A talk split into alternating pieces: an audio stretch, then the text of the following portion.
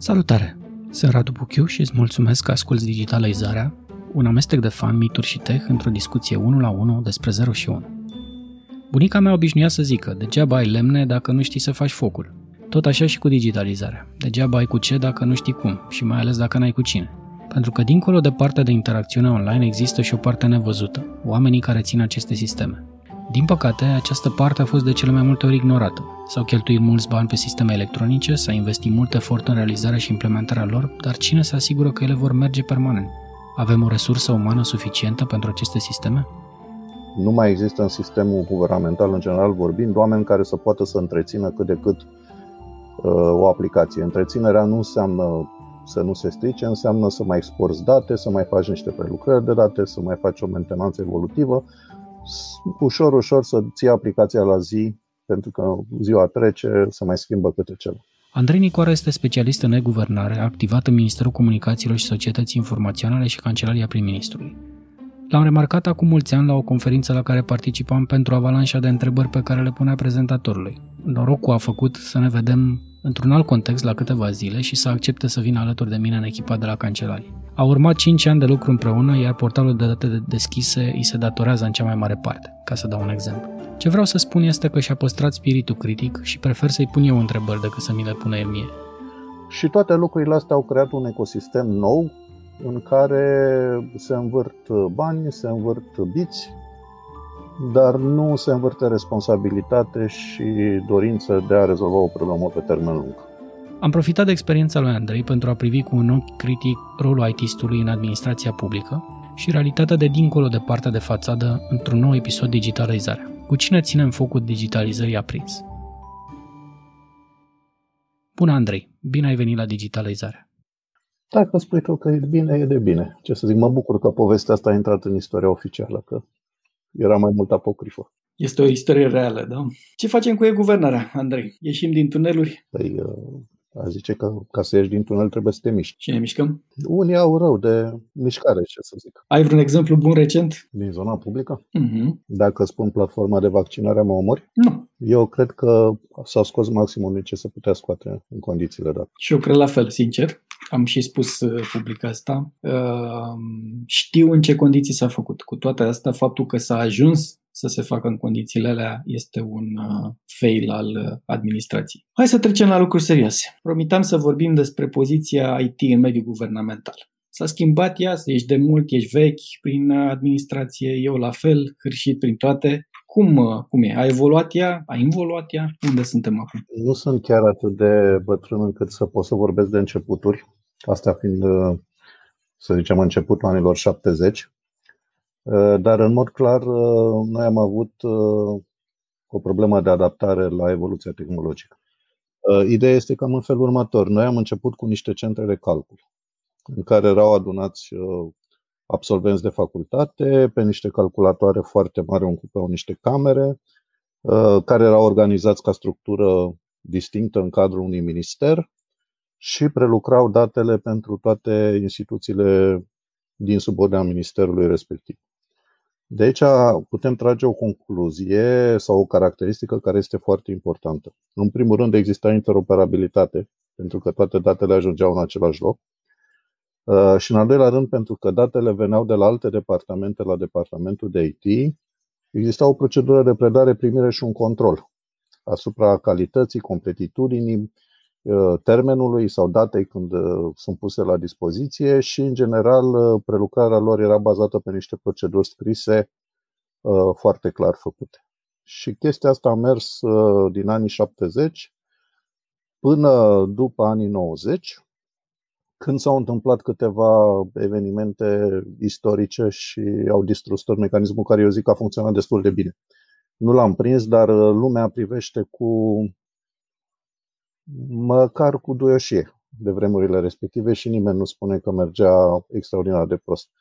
Deci ce s-a întâmplat? În primul rând s-a întâmplat că a apărut privatizarea, iar averea unei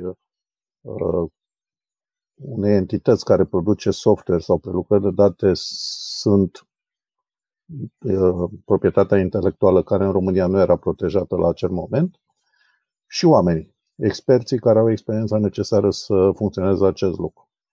E, și dintr-un anumit moment, pentru că la nivel mondial tehnologia a evoluat de la mainframe-uri la servere departamentale, practic au apărut Windows NT în anii 90 și oamenii uh, nu mai lucrau legați de un monstru tehnologic.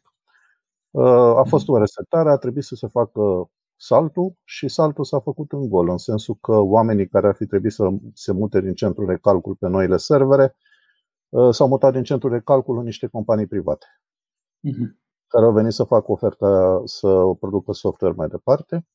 Și în felul ăsta se poate spune că astăzi mai vedem urme doar de la trei foste centre de calcul respectiv de la Ministerul de Finanțe, care și-a păstrat centrul de calcul în cel mai recunoscibil, să zic așa, mm-hmm. Ministerul Transporturilor, care în acest moment există o companie numită Informatică Feroviară care se trage direct uh, uh, din acea zonă și mai există, să zicem, centru de calcul gen MAI sau lucruri de acest gen care trebuia să rămână că nu se putea privatiza. Uh, dar uh, ce s-a întâmplat din punct de vedere organizațional? S-a schimbat relația între uh, cei care utilizează software-ul și cei care îl produc. Pentru că înainte, cel care producea software-ul avea o anumită poziție față de cel care era client. O poziție care nu era de subordonare. Era o poziție colegială și putea să-l întrebe sau chiar să-i reproșeze că anumite lucruri nu sunt clare, anumite lucruri nu se întâmplă cum trebuie și așa mai departe. E, după faza asta s-a ajuns ca uh, să fie un furnizor care nu este interesat decât să ia bani, uh, s-a ajuns ca clientul furnizorului să nu fie un specialist, ci să fie un manager de departament de linie de business, iar acel manager de departament uh, nu prea mai avea niciun fel de interes care să-l stimuleze la fel cum era înainte. Deci el uh, nu dorea un software care să-l oblige să lucreze corect și repede, el și cu oamenii lui. Nu dorea un software care să-i uh, scoată în evidență lipsurile în activitatea pe care o face. Uh, se și gândea că, uite, fostul meu coleg care acum s-a privatizat câți bani câștigă, dar de ce el câștigă și eu nu, pentru că noi suntem la fel.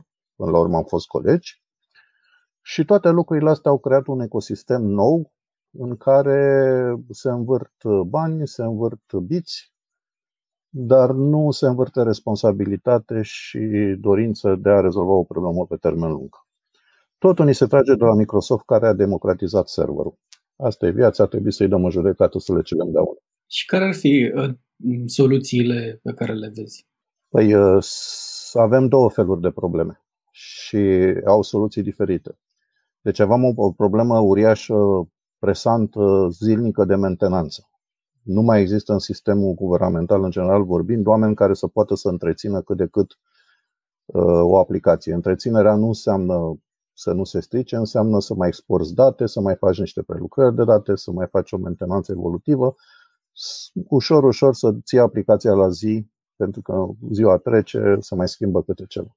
Deci asta este o problemă foarte serioasă pentru care nu știu dacă există o soluție. Spun că nu știu pentru că cineva a pus cu vreo trei ani degetul pe rană și a zis ok, noi nu avem oameni să facă acest lucru. De ce nu avem oameni? Pentru că preferă să se ducă în mediul privat, că sunt plătiți mai bine. Moment în care în legislația de funcționare a CNIF-ului, adică a Departamentului de IT a Ministerului de Finanțe, s-a introdus posibilitatea să fie aduși în departamente experți externi care să fie plătiți și puși la muncă, foarte important, exact în condițiile în care ar lucra pentru un privat. Adică salarii mult mai mari, dar termene, contracte pe termen scurt, uh, pierderea reputației și a contractului dacă nu livrezi la timp. Uh-huh. Această opțiune legală există de câțiva ani a, a atras atenția și altor instituții care au vrut să facă ceva nu asemănător, poate chiar mai rău, în sensul că vreau să aducă salariile pentru IT, dar să nu le aducă și obligațiile. Dar adevărul este că chiar la CNIF, practic, această soluție legală nu a fost fructificată pentru că nu a vrut mai nimeni să candideze pentru aceste posturi. inclusiv personalul din interiorul CNIF-ului care ar fi putut să beneficieze de o creștere substanțială de venit dacă ar fi renunțat la poziția de funcționar public și ar fi devenit uh, personal contractual din acesta pe termen uh, limitat, uh, nimeni n-a vrut să facă pasul acesta. Deci, pentru această problemă, nu știu care este soluția. Nici cu voluntariat nu rezolvăm mare lucru. Pur și simplu, instituțiile o trăiesc așa între două ape și mai scot capul la suprafață, mai înghit o gură de apă și zi după zi supraviețuiesc. Pe partea cealaltă a creării de sisteme noi uh, mari, acolo lupta sau concursul este pierdut, nu pot, nu pot fi făcute decât de mediul privat. Întrebarea este care este cea mai bună formă de cointeresare a mediului privat, astfel încât să fie interesat de rezultatul proiectului nu ca output, ci ca outcome. Adică să mhm. existe niște rezultate palpabile nu IT-stice, ci rezultate sociale și de business care să producă cu adevărat valoare pentru beneficiar. Aici mai avem de lucrat, dar aici pot să fie multe idei și multe variante și da, ar putea să existe posibilități. Numai că înainte trebuie să ne rezolvăm problema încrederii, în sensul că oricine discută cu un, o companie, un furnizor, nu trebuie să discute neapărat într-un context de ilegalitate. Deci ar trebui să avem oameni și curaj să se poartă aceste discuții libere, publice, filmate, puse pe YouTube, cum vrei, uh, numai să se întâmple. Pentru că dacă nu se întâmplă și tot dialogul se întâmplă prin intermediul SEAP-ului pe niște caiete de sarcine care după aia creează enorm de multe clarificări, uh, nu ajungem prea departe și nu o să rezolvăm uh, nimic. Deci, aș zice că a doua problemă e rezolvabilă, prima cam greu. Da, mă rog, speranță să avem în amândouă.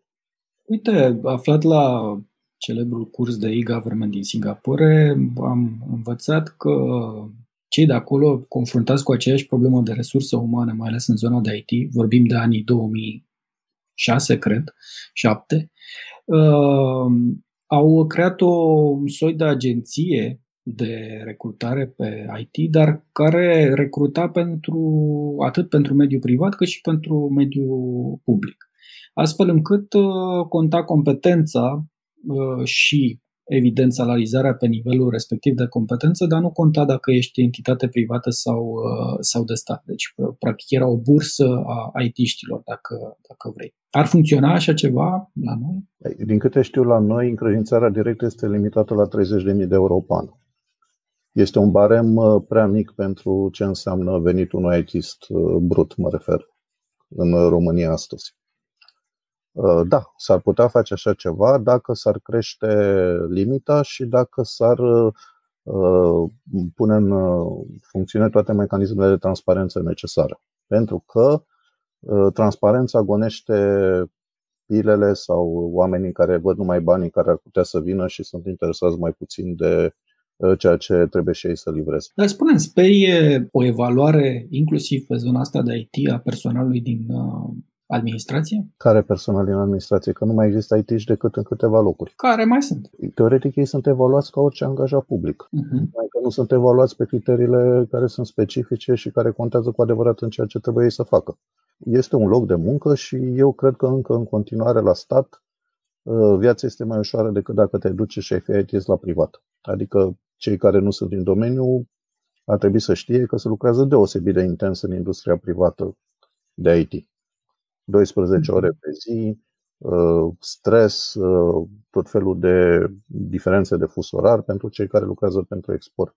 Nu e o viață foarte ușoară. Din cauza asta este și atât de bine plătită. Există un echilibru în toate în viață, nu? Având aceste probleme în față și uh, problema dacă vrei, mare în sensul de susținere a sistemelor informatice ale statului, văd în ultima timp o, o tendință de tipul hai să le dăm unei instituții care controlează mai bine resursa umană, de tipul celor militarizate, fie că e vorba de STS sau că e vorba de, de altele. Uh, e asta o soluție? Momentan este singura soluție, pentru că cei care ajung să fie la STS sau în alte, chiar și la MAI, Uh, vin dintr-o școală militară care îi formează psihologic, în primul rând, într-un anumit fel Deci chiar simt cu adevărat, pe deosebire de funcționarii publici, că au o misiune patriotică, să zicem, în ceea ce fac.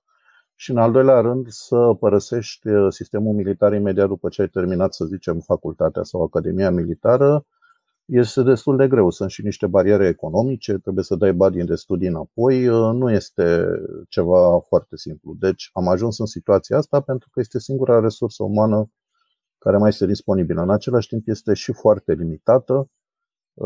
De exemplu, STS-ul cred că prinde sub 10 absolvenți în fiecare an mhm. din toată zona de învățământ militar din România, ceea ce nu este Adică de-abia îți acoperă pierderile prin pensionare sau plecări ulterioare, nu poți să te dezvolți în ritmul ăsta. Pe de altă parte, nu pot să remarc că la nivel declarativ și legal nu există o competență de tipul ăsta transferată în instituții uh, militare. Și atunci e un conflict inevitabil între uh, o resursă care există într-o instituție de tipul ăsta, să zicem STS, uh, dar sunt și altele, sau MAI, și în, uh, în zone în care teoretic au uh, competențele legale de a susține niște sisteme, nu știu, Ministerul Muncii, Inspecția Muncii și așa mai departe, uh, dar nu au resursa umană necesară. Și apar hibrizi de tipul dăm site-ul să-l țină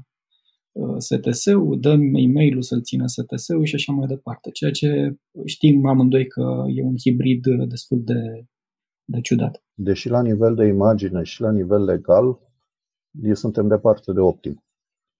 Însă, de ce Ministerul Muncii de 10 ani nu vrea să iasă din starea de asistat social? Eu nu pot să spun. Deci, noi credem că uh, asist, să fie asistat social, să te ajute cineva din milă, este o stare temporară și mândria ar trebui să te facă să faci totul să ieși din starea asta cât mai repede. Poate că la noi numărul mare de asistat social se datorează unei ușurințe în a te complace în această situație. Poate e o caracteristică națională, nu știu. Dar mhm. foarte multe instituții, în momentul în care au găsit pe cineva care să le rezolve cât de cât problemele, se opresc complet în a-și căuta o soluție și a avea o proprie identitate și o viziune mai ales în ceea ce fac. Pentru că e complicat, e greu. Da, dar pentru mine uh, situația de tipul ăsta este că atunci când chemie pompierul să îți dea jos pisica din pomp. E ok, o face odată când, dar nu poți să uh, brusc să consider că ăsta e jobul lui, adică zilnic să vină să vadă dacă pisica nu cumva e în pomp și să mi-o dea jos. Cam, cam în situația asta suntem. Ai cumva impresia că toate pisicile sunt salvate? Nu, tocmai, dar... Deci, uh, când, se, când este salvată o pisică, este știre de presă. Când nouă pisici mor de foame în copac, aia este o realitate pe care nu o bagă nimeni. Deci eh, sunt multe instituții care nu se ridică la nivelul așteptat din punctul de vedere al eh, IT-ului, eh, pe care nu le ajută nimeni și care se complac și au ajuns într-o situație în care le este și foarte greu să mai iasă din mocirla în care au intrat. Eu aș odată așa la nervi că noi ar trebui să n-ar fi trebuit să discutăm de alte amnistii decât de amnistia de date. În anumite zone trebuie pur și simplu să ștergem tot ce e pe hard discuri, să ne acceptăm uh, pierderile, mă rog, dacă e de bani sau de altceva și să începem de la zero cu un sistem robust care să producă date istorice uh, fructificabile, ceva ce poate fi utilizat. Pentru că în zonele respective, chiar dacă vei rezolva problema curentă, bazele de date sunt condamnate. Nu mai pot să rezolv nimic și este unul din motivele pentru care nu se face interoperabilitate. Uh, vei chema întotdeauna omul la ghișeu să îi dai o adeverință în speranța că el se va uita pe adeverința respectivă și va spune dacă ceva este incorrect. Și mhm. dacă va spune că este incorrect, îl vei chema încă o dată cu toate actele pe care el le-a mai adus odată, dar au, făcut, au fost făcute praf de sistem cu ani în urmă, deci omul va, va mai veni odată cu dosarul să prezinte actele astfel încât să se corecteze informația și să primească și el adeverința de care are nevoie. Este un chin incredibil, mai ales la adresa populației, uh, și o barieră. Noi nu putem avansa în zona prelucrărilor automate de date între instituții uh, până nu ajungem la un nivel de încredere substanțial uh, în privința datelor istorice pe care le avem. Oricum, pas s-au făcut. Am văzut că de curând uh, un ministru al muncii a recunoscut că digitalizarea cărților de muncă a fost un eșec. Bravo mm. lui! Nu că se mai poate face ceva în acest moment, dar măcar știm cum stăm și înțelegem poate de ce uh, mai trebuie să vii cu adeverințe sau să faci atâtea drumuri și demersuri când vrei să ieși la pensie. Asta a fost. Deci cu pensia mai ușor digitală, nu? Nu știu dacă este mai ușor. Știu că uh, sau propunerea mea a fost ca reacție la acea afirmație, hai să le spunem oamenilor azi ce probleme există în contul lor, adică să ne dăm acces să vadă informațiile bune, proaste cum sunt, pentru că este mai ușor să-ți corectezi vechimea în muncă decât peste 15 ani când vei dori să ieși la pensie. Acum poate mai există compania respectivă, poate mai faci jos de o adeverință, poate îți mai rezolvi problema. Peste 15 ani va fi mult mai greu. Așa e. Că vorbeam uh, și mă uitam astăzi la uh, subiectul ăsta al uh, identității digitale. Unde suntem acum? Că știu din exemplu altor țări că practic e piatra de temelie tot ce înseamnă serviciu digital. Unde suntem? Niciunde. Deci, uh, astăzi, uh, pe SEAP, uh, mă rog, un proiect care ar fi trebuit teoretic cu surle și trâmbițe să rezolve problema identității în România, nu numai că unii dintre noi credem că nu o rezolvă deloc, dar a fost și suspendată procedura de achiziție publică. Deci suntem exact cum eram când? Din totdeauna. Da, n-am avansat cu nimic în niciun fel. Nu există identitatea electronică, hai să lămurim lucrurile. Este ceva ce este personal și utilizabil în orice fel de sistem electronic. Faptul că avem un cont într-o parte și alt cont în altă parte și umblăm cu desaga de parole și login-uri la noi pentru a merge în toate părțile, nu este expresia faptului că avem o identitate electronică. Poate o schizofrenie electronică. Nouă ne trebuie o identitate unică care să se potrivească în toate sistemele publice și private. Ori, din acest punct de vedere, nu avem niciun proiect care să dea semne că ne rezolvă această dorință. Și unde greșim? Nu ne putem abține. Uh, sunt lucruri grele și lucruri plăcute. Da? E precum când te duci la o masă și trebuie să mănânci antreul și felul principal ca să ajungi la desert. Sunt unii oameni care vor să mănânce numai desertul și interesează mai puțin uh, felurile principale. Cu toate că alea sunt cele care îți dau energia și te fac să supraviețuiești. Așa și noi. Când uh, vrem să facem un sistem, uh, vrem să cumpărăm hardware, vrem să dotăm o clădire, vrem să rezolvăm tot felul de probleme de acest gen și dacă mai e loc să facem și acolo un software care poate, poate rezolvă o problemă, dar dacă nu o rezolvă, oricum nu aia nu e problema noastră, problema noastră este să cheltuim banii pe lucruri concrete. Deci până nu ne vindecăm de acest lucru și nu o să facem proiecte pentru care 99% din uh, focus este rezultatul pentru oameni și 5% sunt numai niște direcții așa de Uh, cum să le facem, dar nu în sensul că suntem noi deștepți și știm cea mai bună soluție. Nu îi spunem furnizorului îmi trebuie fix 10 racuri, nu 9, nu 11, ci îi spunem furnizorului uh, vrem să folosim aceste tehnologii, aceste standarde, uh, aceste blocuri funcționare pe care eu le cunosc și după aia mi este mai simplu să fac mentenanță pentru proiectul pe care mi-l livrez.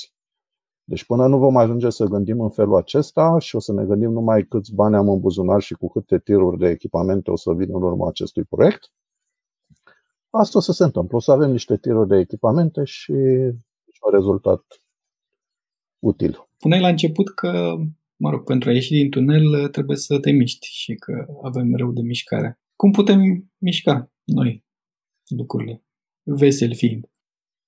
Noi cetățenii sau noi... Uh, noi cetățenii.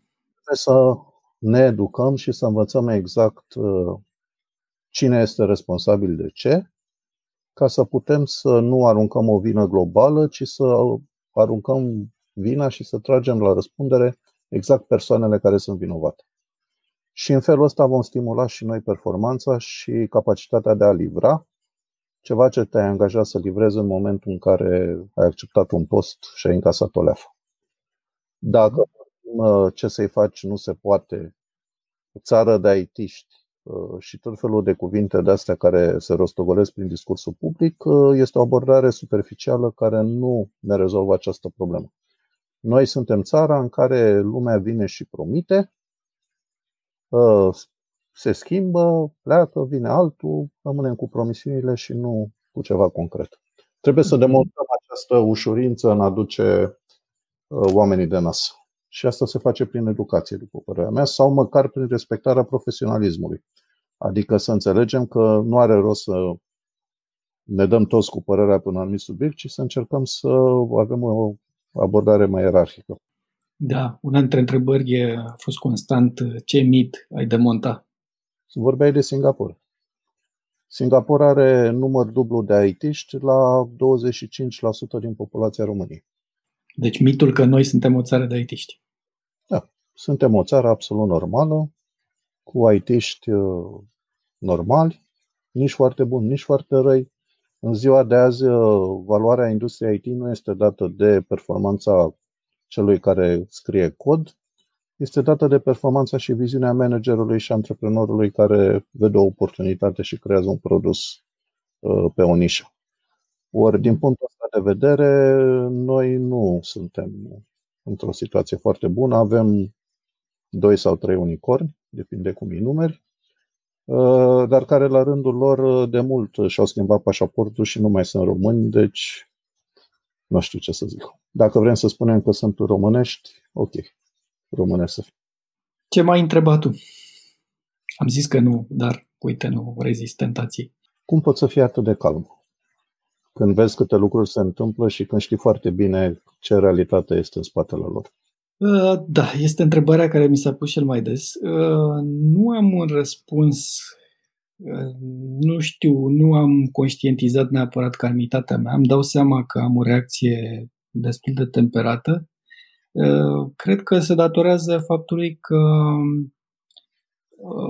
pun întotdeauna în context mai larg. Probabil că asta. Adică ce poate să afecteze lucrul ăla într-un context puțin mai mare și uneori, nu știu, privirea asta de ansamblu poate te ajută să privești mai, mai cu precauție lucruri. Ești bun să ne vinzi pilule amare cu speranța da, o să am un job, se pare destul de, de bănos dacă aș, dacă aș scoate bani din asta. Împotriva acestei abordări, consider că cine greșește trebuie să plătească. Chiar dacă pe termen lung nu rezolvăm nimic așa, pe termen și mai lung, trebuie să schimbăm abordarea și structura socială astfel încât să facă din ce în ce mai puține greșeli. Adică este pe termen extraordinar de lung, poate de o generație, dar dacă nu vom face, nu vom beneficia de, de această schimbare. Sunt de acord cu tine cu o completare, zic eu, importantă este că schimbarea trebuie să fie și de sistem, știi? Pentru că nu poți să schimbi, adică faptul că tu numești pe cineva responsabil și îl tragi la răspundere, pe termen scurt se, pre, se preia ca fiind, a, vrei să dai vina pe X. Uh, cred că schimbarea trebuie să fie de sistem în sensul că absolut oricine ocupă acea poziție este responsabil, nu contează uh, acum și că lucrurile trebuie să se schimbe pe termen lung. Da asta am spus și eu, trebuie să învățăm, să înțelegem ce trebuie să facă fiecare persoană în orice poziție și ce poate sau nu poate să facă în poziția respectivă. Mm-hmm. Este un criteriu minimal înainte să ne apucăm să dăm cu pietre sau să ridicăm o sanale. Andrei, îți mulțumesc tare mult. A fost o discuție nu veselă, dar uh, de substanță, zic eu. Sper să realitatea să nu ne dea dreptate și să ne înveselească. Mai avem pastile. Așa e. Mulțumesc tare mult, Andrei. Plăcere.